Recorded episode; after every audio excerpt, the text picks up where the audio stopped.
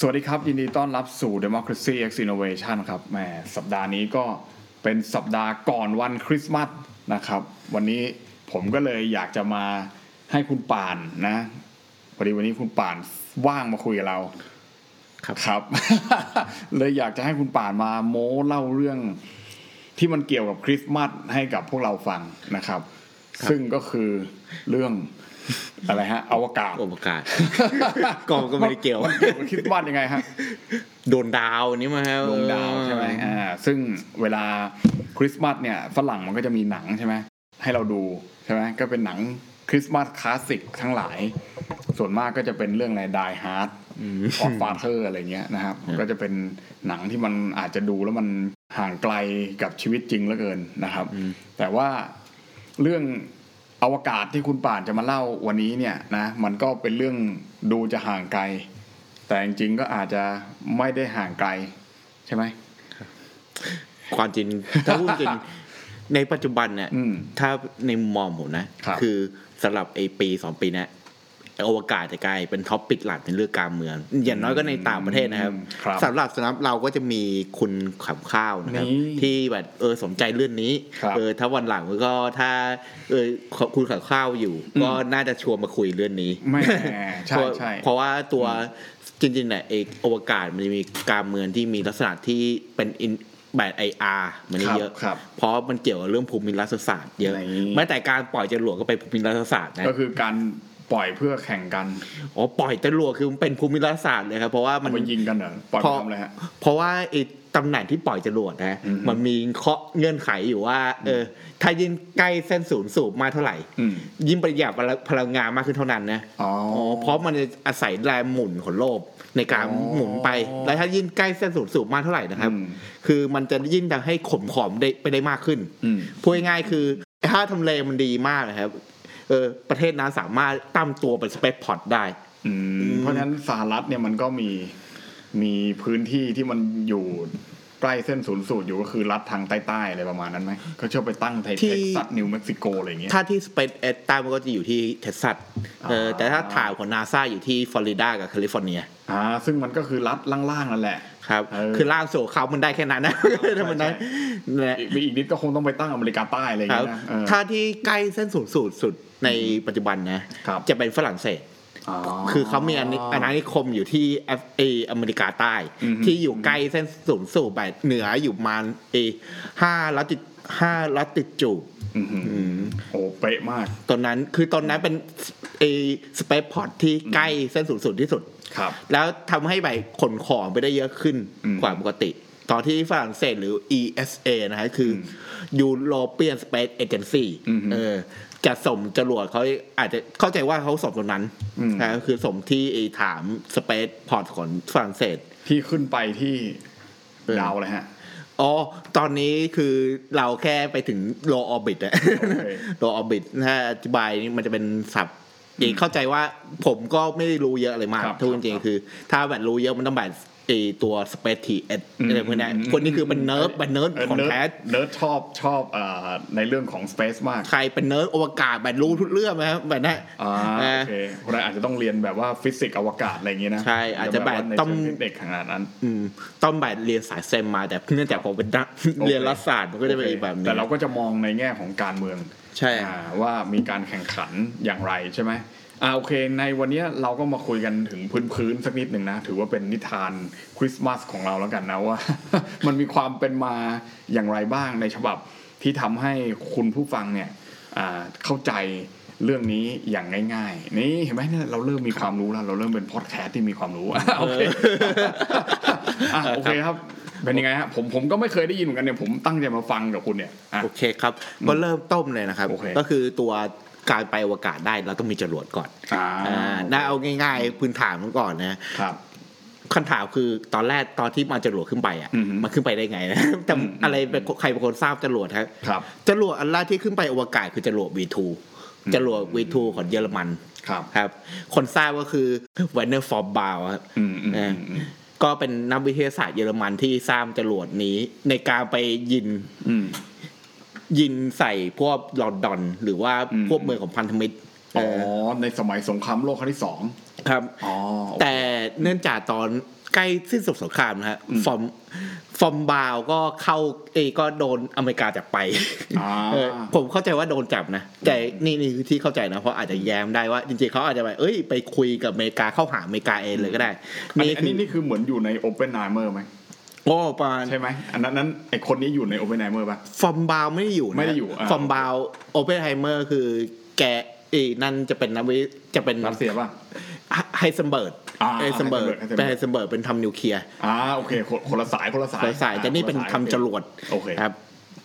ไอ้นะพอฟอนเบราน์ไปปุ๊บอืมอเมริกาก็เอามาพัฒนาจรวดของตัวเองนะครับอืม นะครับ แต่ตัวคู่แข่งอเมริกาครับ ก็คือโซเวียต ซึ่งตอนนั้นพอหลังสงครามโลกที่ฟอร์มบาวไปอยู่อเมริกาแล้ว โซเวียตก็อยากพัฒนาจรวดเหมือนกัน เพราะอืมคำถามคือทำไมเขาต้องพัฒนาจรวดนะอืมอืมเพราะว่าจริงๆรากของไอตัว Space Race นะอืมมันมาจากการ arm race อืมก็คือแข่งขันกันผลิตอาวุธก่อนครับ เพื่อที่จะไปทำลายล้างคู่ต่อสู้ในสงครามครับอ่าแล้วไอ้โอเคพวก จรวดพวกเนี้ยมันสามารถทำลายล้ามได้จากระยะไกลนะแล้วความฝันสูงสุดของคนคนพวกเนี้ยถ้าที่ถ้าไปโผล่ก็อยากเหมือนกันนะคือไม่ต้องส่งคนไปตายอะไรมากอ่ก็คือไปทำลายล้างอีกฝ่ายโดยไม่ต้องเอาชีวิตของฝั่งเราไปครับแลกใช่ความฝันก็คือทำ ICBM Inter Con Con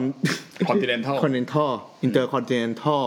บาเอย Ballistic Missile อืมขีปนาวุธข้ามทวีปครับครับอืมก็คือถ้าส่งไปได้ปุ๊บ เราก็สามารถทำลายเขาได้โดยที่เราอยู่แบบคนละซีกโลกอืมอืมอืมโดยก็ที่เราไม่ต้องตายด้วย ใช่ครับอืมก็เขาก็ไอตัวสเปซจริงๆอะไอเทคโนโลยีต่างๆอะ มันคือเทคโนโลยี ICBM อืมเอออโดยที่จรวดตอนแรกที่เขาแบบพัฒนาขึ้นมา คือทดลองก็จะเป็นจรวด V2 นี่แหละครับเออทั้งโซเวียตทั้งทางเยอรมันเหมือนกันหมดอือฮึคือใช้ V2 ในการทดลอง แต่ครับของโซเวียตจะเป็นตัวแบบตัวก๊อปอีกทีหนึ่งอืมเออ แล้วมันก็ค่อยพัฒนามาเรื่อยพัฒนาเรื่อยโดยที่ตัวของโซเวียตเขาจะมีแบบเป็น counterpart ของฟอนเบราน์ครับ ชื่อว่าเออเซอร์เกย์โคโรเลฟอืมอืมคนนี้เป็นคนที่แบบเออเขาเขาว่ากันว่าคนเนี้ย เป็นคนที่อยู่เบื้องหลังความสำเร็จทุกอย่างของโซเวียตอืมแต่เนื่องจากเขาเป็นไอตัวนักโทษการเมืองมาก่อน อยู่ในค่ายไซบีเรียครับเอ้ยค่ายกับการที่แบบอยู่กุหลับอะไรวะเนี่ยอ่าอ่าอ่าเออมาแล้วเสร็จแล้วเขาแบบตอนที่จะพัฒนาจรวดอะมีคนแนะนำว่าเอาคนเนี้ยมาพัฒนาจรวดก็เลยโดนออกจากค่ายมาอ่าแล้วเสร็จแล้วก็มาทำจรวดโดยที่ต้องปิดชื่อไว้นะเพราะเขาเป็นนักโทษการเมือง ก็เลยโซเวียตก็เข้าใจว่าตอนคูวอร์ช่วงแรกๆนะ คือโคโลเลสเนี่ยอืมจะไม่ได้ปรากฏมาเลยนะ ว่าเป็นคนที่พัฒนาจรวดหรือโครงการอวกาศของโซเวียตอืมอืมแล้ววันดีคืนดีครับหลังจากที่พัฒนาถึงจุดหนึ่งนะครับเราสามารถยิงไอ ICBM ได้แล้ว นะครับ ก็ส่งไอตัวสปุต เอโซเวียตก็ยิน ICBM ของตัวเองขึ้นไปนะอืมแล้วก็ส่งสปุตนิกอืมหรือ satellite ดาวเทียมดวงแรกของโลกครับขึ้นไปโคจรรอบโลกอืมสร้างความตื่นตระหนกให้อเมริกามาครับ เพราะหลังจากนั้นมาปีหนึ่งเข้าใจว่าได้มาปีหนึ่งหรือไม่ก็ประมาณหลับเดือนอยู่เหมือนกันอืมตัวเอเออไอเซนฮาวอืมเออตอนนั้นแกเป็นประธานาธิบดีอยู่นะครับอืมก็เลยอนุเออ ก่อตั้งนาซาขึ้นมา เพื่อมาแข่งกับตัวโซเวียตนะครับอืมนะครับซึ่งตอนช่วงแรกคือโซเวียตจะนครับำตลอดนะอืมหลักๆคือเขากลัวว่าไอ้พวกเนี่ยพอพัฒนามากๆมันจะกลายมามาเป็นทำลายเป็นอเมภัยริกาคุกคามให้กับสหรัฐได้ใช่เพราะมันเก่งมากเกินไปแล้ว ใช่อะอ๋อเพราะฉะนั้นสปุตนิกนี่ก็ถือว่าเป็นความภาคภูมิใจของโซเวียตใช่รัอะสเซียในปัจจุบันมาก ว่าเออแล้วเขาสามารถที่จะ สร้างนวัตกรรมบางอย่างที่มันแซงหน้าสหรัฐได้ในยุคหนึงครับอืมแล้วอันหนึ่งที่ต่อมาพอครับคนนี้ปุ๊บก็ต้องไปพูดถึงอันต่อมาคือครับส่งคนคนแรกมนุษย์คนแรกไปอวกาศอืมก็คือยูริกตาการินนะอืมครับซึ่งนี้เราก็น่ารู้จักกันดีอืมนะพอส่งยูริกาลินไปเนี่ยอเมริกา นี่แบบรู้สึกความจริงนี่อาจจะเป็นเรื่องที่แบบไม่ค่อยมีเหตุผลเท่าไหร่เพราะครับผมคิดว่ายังไงมันก็ดูไม่ค่อยมีเหตุผลนะถ้าเอาเหตุผลไปจับมันอธิบายไม่ได้อ่าฮะก็คือหลังจากนั้นมาไม่ถึงเดือนนะ กาการินขึ้นไปต่อวันที่เออสิบสองเมษาเออ ประมาณวันที่ห้าพฤษภาครับอือฮึตัวสหรัฐจะส่งอลันเชพเพิร์ดอืมเออ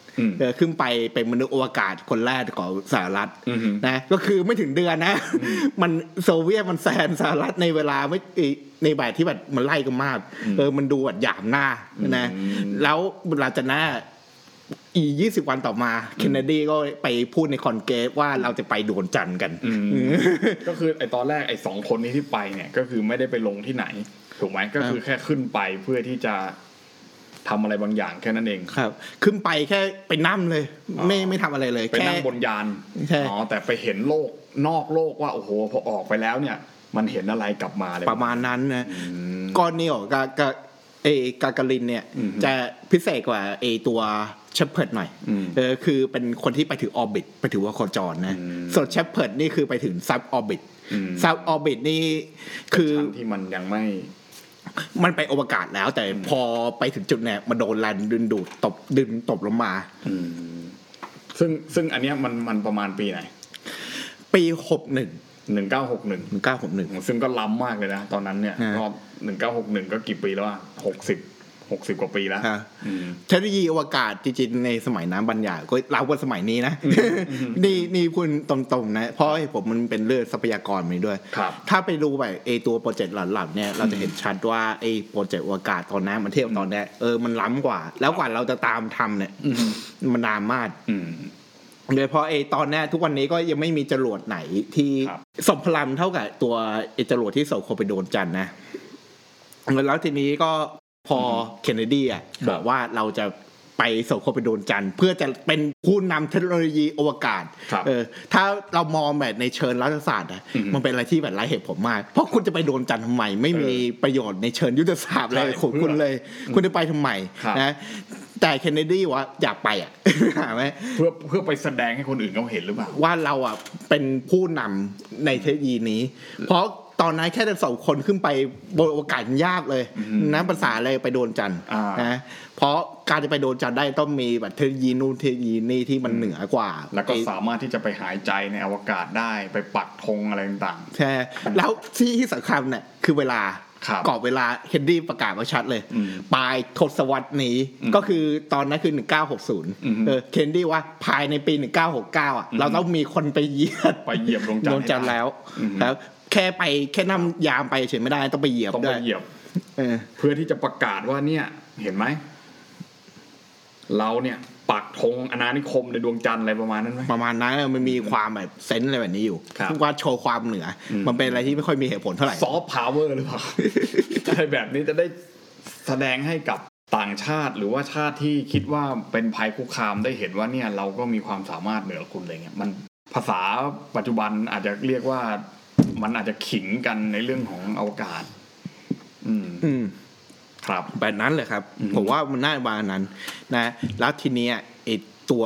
นั้นทำให้ไอตัวโครงการของนาซาตอนนั้นจะไปโดนจำมันทุกโครงการเลยนะอืมมันจะมีโครงการหลักสามโครงการนะ ในครับตอนนั้นคือ Mercury คือส่งคนขึ้นอวกาศ อันนี้คือแบบพื้นๆนะอืม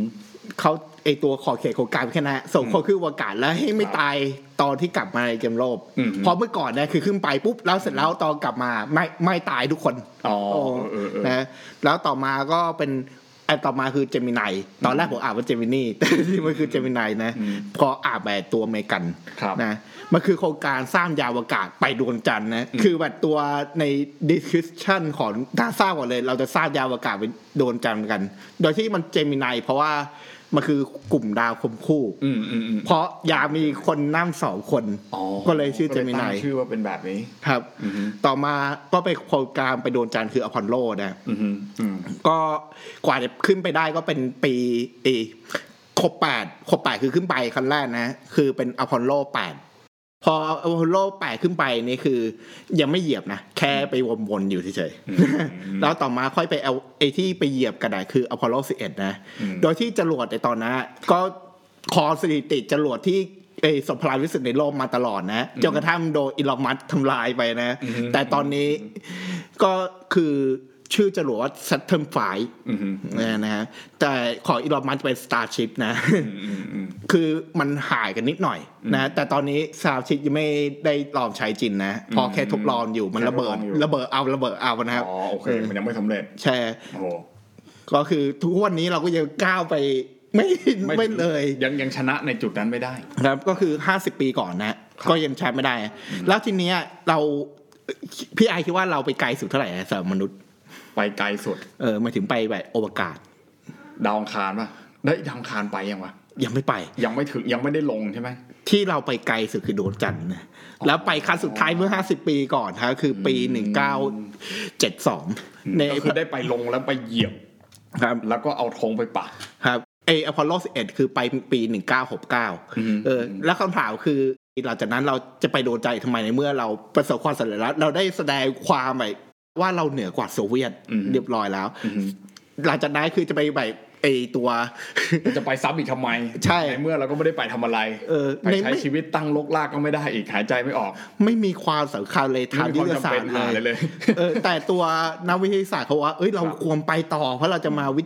จัยอะไรพวกนี้พวกแบบเลยเพราะเราอาจจะรู้ว่าโลกนี้กำเนิดยังไง ครับครับแต่โชดลายครับคอนเกมไม่ซื้ออมแต่ เพราะมันใช้เงินมหาศาลใช่ที่จะทำใช่ครับ เพราะทุกวันนี้คือถ้าเป็นงบทุกวันเนี้ยครับโครงการพอลโลคือล่อไปประมาณแสนล้านเหรียญนะแต่ตอนนั้นเป็นหมื่นล้านนะ แต่พอเงินเฟ้อไปแสนล้านคิดตามล้านอัตราเงินเฟ้อก็จะใช้เงินมากครับแล้วเสร็จแล้วคือมันกินงบไปถึง4%ของ GDP นะอืมคือเยอะมากนะ แล้วตอนนั้นสหรัฐมีสงครามเวียดนามแบบนี้ มันก็เลยโดนตัดงบนะครับ แล้วสุดท้ายตัวอเมริกาก็เลยไปทำกระสวยวากาศแทน คือถ้าตอนที่พี่ ถ้าพี่น่าจะรู้จักไอตัวที่เป็นเอเหมือนเครื่องบินอะอือฮึไอ้นั่นคือโครงการของเอ่อของสหรัฐต่อจากเอไปโดนจันทร์นะอืมอืมคือวันนี้คือเรายังไม่กลับไปโดนจันทร์นะอืมคือก็คือเคยไปได้แค่ครั้งเดียว ครับ แต่คืออเมริกาก็เอามาโฆษณาอยู่ทุกครั้ง ครับ แล้วบางคนก็บอกผู้ว่าชาตินิยม บางคนบอกว่าไม่ได้ไปจีนด้วย ถ่ายหนังถ่ายหนังว่าไปในเนี้ยแล้วก็ไปวางไว้เงี้ยเหรอเออแบบนั้นบางคนบอกว่าไม่ได้ไปจีนนะฮะแต่นั่นเป็นทฤษฎีสังคมคิดนะเราจะไม่ไม่เล่ากันนะครับแล้วทีเนี้ยอ่าคำถามคือกลับเอ้ยทำไมดวงจันทร์มันเป็นเรื่องทำไมเราถึงเห็นข่าวว่าคนอยากจะไปดวงจันทร์กันจังนะ ฮะในช่วงนี้เมื่อมาเองไม่กี่เดือนก่อนเราก็เห็นข่าวว่าอินเดียส่งเออจันทรยานไปอยู่ที่ไอตัวขั้วโลกใต้ของดวงจันทร์นะครับนะคำถามคือ เอ้ยทำไมอยู่ดีดวงจันทร์มันกลายเป็น topic ที่คนเริ่มกลับมาประเทศต่างๆมันเริ่มกลับมาสนเริ่มใจกลับมากมาขึ้นสนใจแล้วก็พยายามที่จะส่งยานของตัวเองขึ้นไปดวงจันทร์ให้ได้อีกครับทั้งที่ตอนแรกมันไม่มีความจำเป็นเลยนะ แบบถ้าเห็นคือเออพอลโลเนี่ยมันโดนตัดงบเพราะว่ามันไม่จำเป็นแล้วทางยุทธศาสตร์ครับถ้า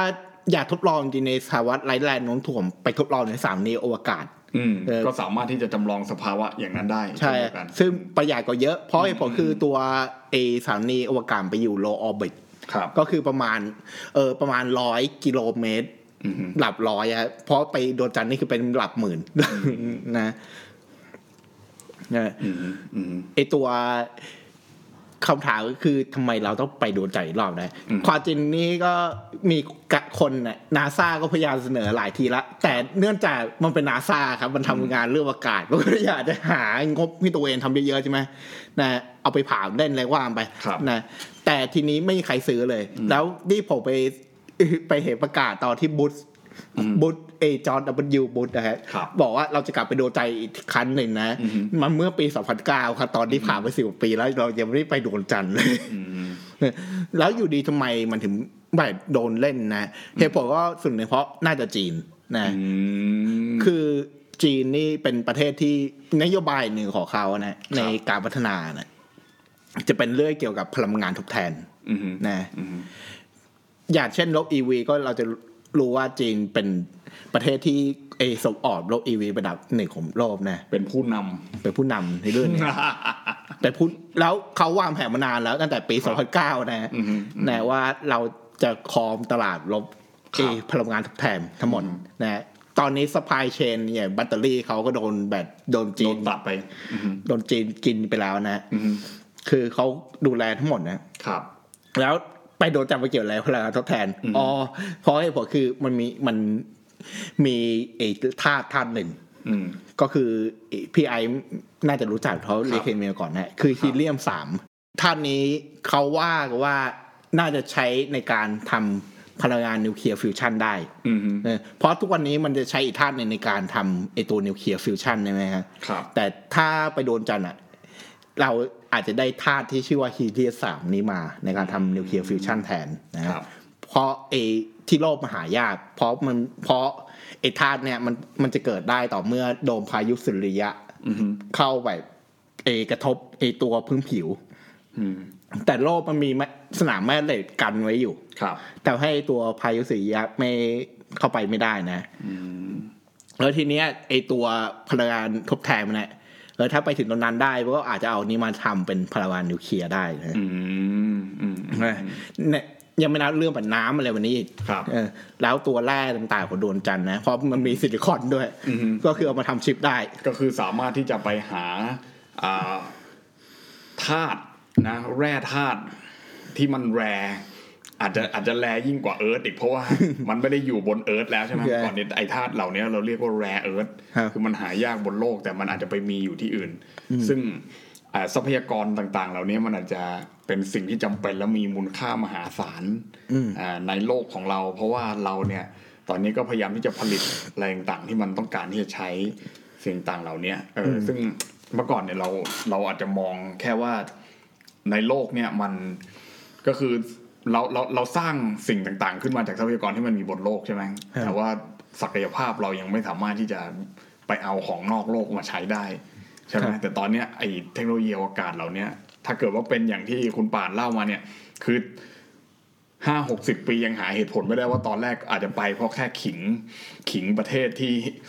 ที่ที่ตัวเองไม่คิดเอหน้าอเอออะไรอย่างเงี้ยเออแต่แต่ตอนเนี้ยคือรู้สึกว่ามันเริ่มจะมีประเด็นที่มันสำคัญขึ้นมาคือ เราสามารถนำมาใช้ในหลาย ๆ อย่างแล้วมันเห็นภาพก็คือโทรศัพท์มือถือแบตเตอรี่รถยนต์ทั้งแบตเตอรี่โทรศัพท์แบตเตอรี่รถยนต์คอมพิวเตอร์ต่างๆเนี่ยที่เราใช้กันอยู่เนี่ยอัดเสียงอยู่ตอนนี้เราก็เปิดคอมพิวเตอร์ใช้ไมโครโฟนอัดใช่ไหมโทรศัพท์โทรศัพท์ต่างๆมันเกี่ยวข้องตรงนี้หมดเนี่ย เออมันมันจากประเด็นที่เป็นแค่การขิงกันในเรื่องของการเมืองเนี่ย มันกลายมาเป็นประเด็นมูลค่าทางเศรษฐกิจ ใช่เออพร้อมๆไปกับการขิงทางการเมืองได้อีกด้วย ครับ ซึ่งเป็นประเด็นที่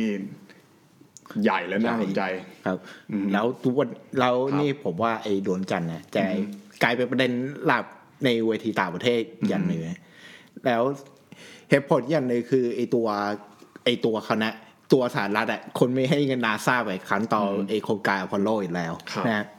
ก็จะใช้วิธีการแบบคล้ายๆลมขัน เอานานาชาตินะมาช่วยกันทำนะอือฮึเกิดเป็นโครงการชื่ออาร์เทมิสนะ คือโครงการนี้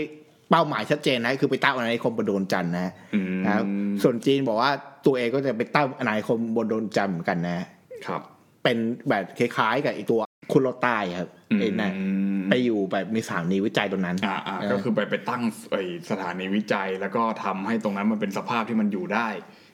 อาจจะมันไม่มันมีประเทศอะไรบ้างนะอันเนี้ยพอมันมีเด่นเด่นๆประเทศอะไรบ้างถ้าอาร์เทมิสนะถ้าตัวอาร์เทมิสอืมนั้นก็จะมียุโรป ESA อ๋อฝรั่งเศสแน่ๆละใช่ไหมใช่ มีฝรั่งเศสในก็อาจจะลบคอไอตัวขนของไปได้นะฮะเพราะมีฝรั่งเศสอยู่ก็ไปขน ขนจรวดไปตรงนั้นครับนะอืมมีความจริงมันเยอะมากนะ มันแดนเกือดเยอะเลยขึ้นโลกมาก คือถ้าตัวมันจะมีก่อนหน้านี้มันจะมีทำ แอสคอร์ดของมันเลยนะครับเรียกว่าอั t มิ s แอสคอร์ดนะ คือมาตบตบโลกกันเรื่องแบ่นที่แบ่นทรัพยากรเลยว่างไปนะอินเดียก็อยู่ในอั t มิ s แอสคอร์ดด้วยนะแต่ไม่อยู่ในอั t มิ s มีมิดเดิลอีสต์เซาท์เกาหลีก็เกาหลีใต้อืมมีญี่ปุ่น แต่ไม่มีอเมริกา มีอเมริกาเลยนะอั t มิ s ฮะอั t มิ s เป็นโครงการอเมริกาอ๋อเหรออ๋อส่วนถ้าเป็นโครงการไม่มีจีน ใช่ไม่มีจีนกับรัสเซียอ๋อส่วนโครงการโอเคของจีนจะเป็นเนี่ยมี อะไรที่มันตรงข้ามกับไอตัวอเมริกาครับก็คือขั้วขั้วพันธมิตรที่ตรงกันข้ามกัน ครับ ก็ก็จะมีแบบระดับที่เป็นเจ้าใหญ่ก็จะมีครับจีนกับรัสเซียครับอือฮึแล้วก็อาจจะมีไอพวกที่เป็นดูคนอาจจะบอกว่าไม่ค่อยเป็นประชาธิปไตยเท่าไหร่ ประเทศสักห้าสี่ห้าประเทศไปอยู่ด้วยกันครับนะก็คือเป็นประเทศเอาง่ายๆว่าเป็นขั้วคนละขั้วแล้วกัน อาจจะเหมือนกับสงครามเย็นที่มีขั้วอ่า ขั้วคอมมิวนิสต์กับขั้วโลกเสรีอะไรประมาณนั้น ประมาณนั้นอ่าแต่อันนี้อาจจะไม่คอมมิวนิสต์ละคอมมิวนิสต์มันโบราณไปแล้วนะเอออ่าอาจจะเป็นตามข่าวช่วงปลายปีก็ไทยก็อาจจะติดไปกับจีนนะ ไม่ได้อ่าเราเราจะไม่อยู่กับอเมริกาแล้วจะเลืงาอนกเนี้ยขั้วไปอยู่กับจีน อาจจะไปอยู่กับจีนนะในกรณีนี้ ซึ่งยังไม่แน่นะเพราะเขายังไม่ตกลงกันเข้าใจนะ เพราะถ้าตกลงมันน่ามีข่าวใหญ่โตแล้วผมผมถ้าถ้าเป็นรัฐบาลที่แล้วเนี่ยนะก็ไม่แน่ว่าน่าจะ น่าจะจีนแน่ๆนะแต่ตอนนี้รัฐบาลใหม่ก็เริ่มมีการฟื้นสัมพันธ์กับฝ่าย ฝ่ายพันธมิตรอเมริกันนะพูดง่ายๆนะนะก็คือแบบฝ่ายนู้นนั่นนี่นายกก็พยายามที่จะไปหาทางนู้นมาด้วย แต่ก็ไม่ได้ทิ้งจีนอะไรอย่างเงี้ยนะก็ก็ต้องดูว่าเขาจะไปทางไหนนะแต่ว่า อันนี้ก็เป็นเป็นเรื่องที่น่าสนใจว่าจากที่คุณป่าดเล่ามาเนี่ย ผมมองเห็นภาพเลยว่ามันมันไม่ใช่แค่สงครามเพื่อเพื่อขิงกัน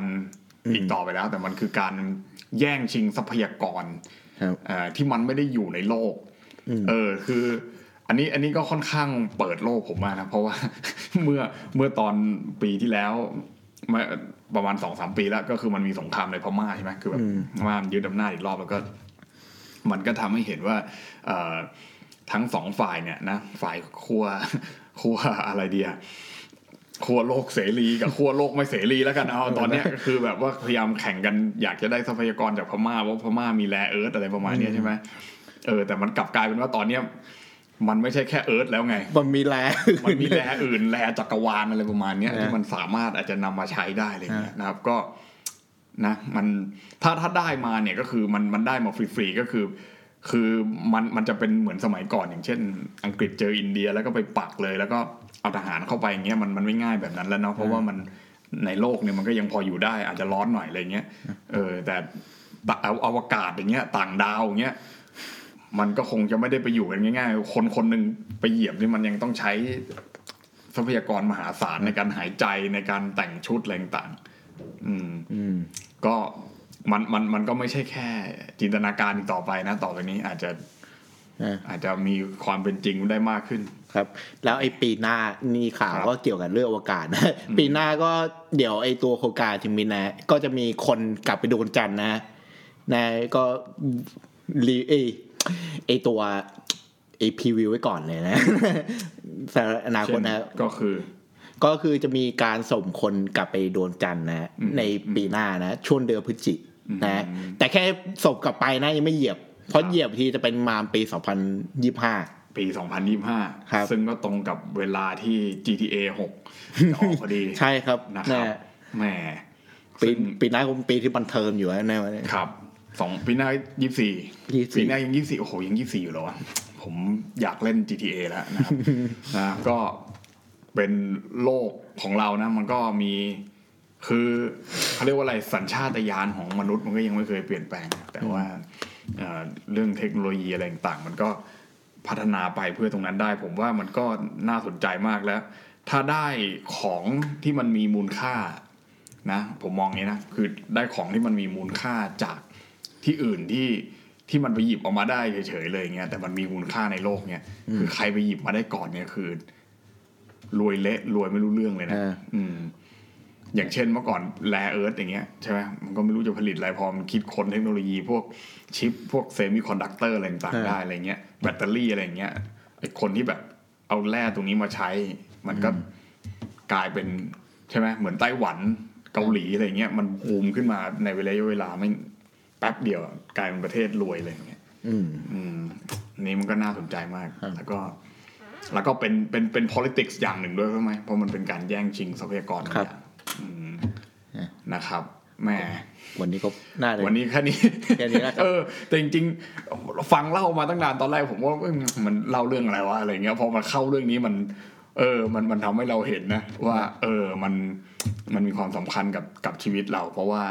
คอมพิวเตอร์โทรศัพท์มือถือต่าง ๆ เนี่ย เราก็ใช้ของพวกนี้อยู่แล้วก็ อีกอย่างก็คือการที่เราเรียนการเมืองเนี่ยเราก็เห็นภาพเหล่านี้ที่ประเทศเหล่านี้มัน มันแย่งชิงกันนะแล้วก็ประเทศไทยของเราก็จะไปเป็นส่วนหนึ่งในในตรงนี้แน่นอนครับไม่รู้จะเป็นส่วนไหน คือถ้าเป็นได้ก็ก็ดีนะครับเราได้เงิน เพราะจริง ๆ ตัวทำเลไทยก็ทำ spaceport ได้อืมนะที่ไหนดีฮะ แค่อาจจะไม่ค่อยดีเท่าไหร่ เพราะมันมีมาเลที่ดีกว่า มาเลกับอินโด เพราะมันใกล้ มันอยู่ใกล้เส้เส้นนย์สูตรกว่า ความจริงเนี่ยสิงคโปร์อะจะดีสุด แต่ปัญหาคือสิงคโปร์ทำ spaceport ไม่ได้ครับเพราะไอตัว spaceport หนึ่งในเงื่อนไขก็คือห้ามไป urban มากไปครับเออเพราะว่าเดี๋ยวตอนที่จรวดระเบิดไปเนี่ยเออเออเออมันถ้ามันพลาดขึ้นมาใช่ไหมใช่มันมันจะได้ไม่ส่งความเสียหายต่อต่อมนุษย์มากนะ ใช่อะส่วนใหญ่ถ้าไปดูไอ้ spaceport ของพวกอเมริกาพวกอินเดีย คือจะไปอยู่ไปเกาะเกาะร้างๆแบบอยู่ตรงอ่าวอะไรแบบนี้มากกว่า ถ้ามันนะระเบิดตูมมาทีหนึ่งก็จะได้ไม่ต้องไปเดือดร้อนชาวบ้าน ใช่ จะมีจีนที่แปลกหน่อยนะคือไปอยู่บนเกาะที่มีคนเยอะ นะพอมันระเบิดปุ๊บก็เราก็จะมีจรวดไปตบใส่บ้านคนอะไรแบบนี้บ่อยนะเออครับก็น่าสนใจนะครับ ก็น่าจับตาดูต่อไปว่ามันจะเป็นอย่างไรนะ คือ เราพูดแบบเนี้ย เราอาจจะเป็นคนมาก่อนการก็ได้ใช่ไหมคือตอนเนี้ยมีมีมีคนพูดพูดกันอยู่แต่ว่ามันอาจจะไม่ได้ติดเป็น topic ที่มันน่าสนใจมากนักใช่เออเพราะมันเคยมีแบบในปีเนี้ยมีเสนอว่าของเท่าที่เป็นเอตัวครับ เอจิต้าคนไทยนะอ่าอ่าก็มีบอกอยู่ว่า เอ้ยเราอยากจะไปสร้างเอาเอาเมืองไทยเป็นสเปซพอร์ตอืมนะซึ่งก็น่าจะยากนะครับ โอเคใช่ก็แต่ทำได้ก็ดี ใช่ถ้าทำได้ก็ดี ซึ่งผมคิดว่ามันก็ก็เป็นอย่างหนึ่งที่ทำให้มีรายได้เข้าสู่ประเทศเรานะ แต่ว่ามันก็ต้องดูอีกทีว่ามันเขาจะ เขาจะสนใจมาลงทุนที่เราไหมอะไรเงี้ยแล้วเรามีอะไรให้เขาได้บ้างนะเออเรื่องแบบนี้ก็ก็การเมืองอีกเหมือนกันนะเออนี่จะใกล้ตัวกับเราแล้วก่อนเลย อาจจะมาตั้งอยู่แถวๆนี่แหละอยุธยาอะไรเงี้ยนะเออน่าสนใจนะครับ โอเคนะแหม่วันนี้ก็ได้ประเด็นที่สนุกสนานนะผมคิดว่ามันเป็นประเด็นที่เราน่าจะตามองต่อไปนะครับ ก็วันนี้นะก็น่าจะแค่นี้แหละนะทิ้งทิ้งโทนประเด็นไว้นะครับ แล้วก็ ปีหน้าปีในก็มาดูกันอีกทีแล้วกันว่า มันมีความคืบหน้าอย่างไรนะ เพราะว่านายกเองก็พยายามที่จะเสนอตัวเองแล้วเกินเป็นเซลแมนนะว่าให้คนอื่นมาลงทุนครับตรงนี้อ่าแล้วถ้ามาลงก็ต้องมาดูเปล่าว่าไอ้ทุกเออุตสาหกรรมตรงนี้มันจะมาลงทุนหรือเปล่านะใช่ใช่แล้วมหาศาลมากถ้าตรงนี้นะแล้วถ้าเราสามารถที่จะ supply ต่าง ๆ ตั้งโรงงานนี้ได้เนี่ย การจ้างงานก็จะเกิดขึ้นอะไรต่างๆนะเออก็ น่าสนใจตรงนี้นะก็เป็นหนึ่งในสิ่งที่รัฐบาลน่าจะต้องจับตามองสักนิดหนึ่งถึงแม้ว่ามันอาจจะเป็นสิ่งที่มันเกินเอื้อมไปนิดนึงนะนะโอเคนะครับนะก็วันนี้แค่นี้ก่อนแล้วกันนะครับ เจอกันใหม่สัปดาห์หน้าครับ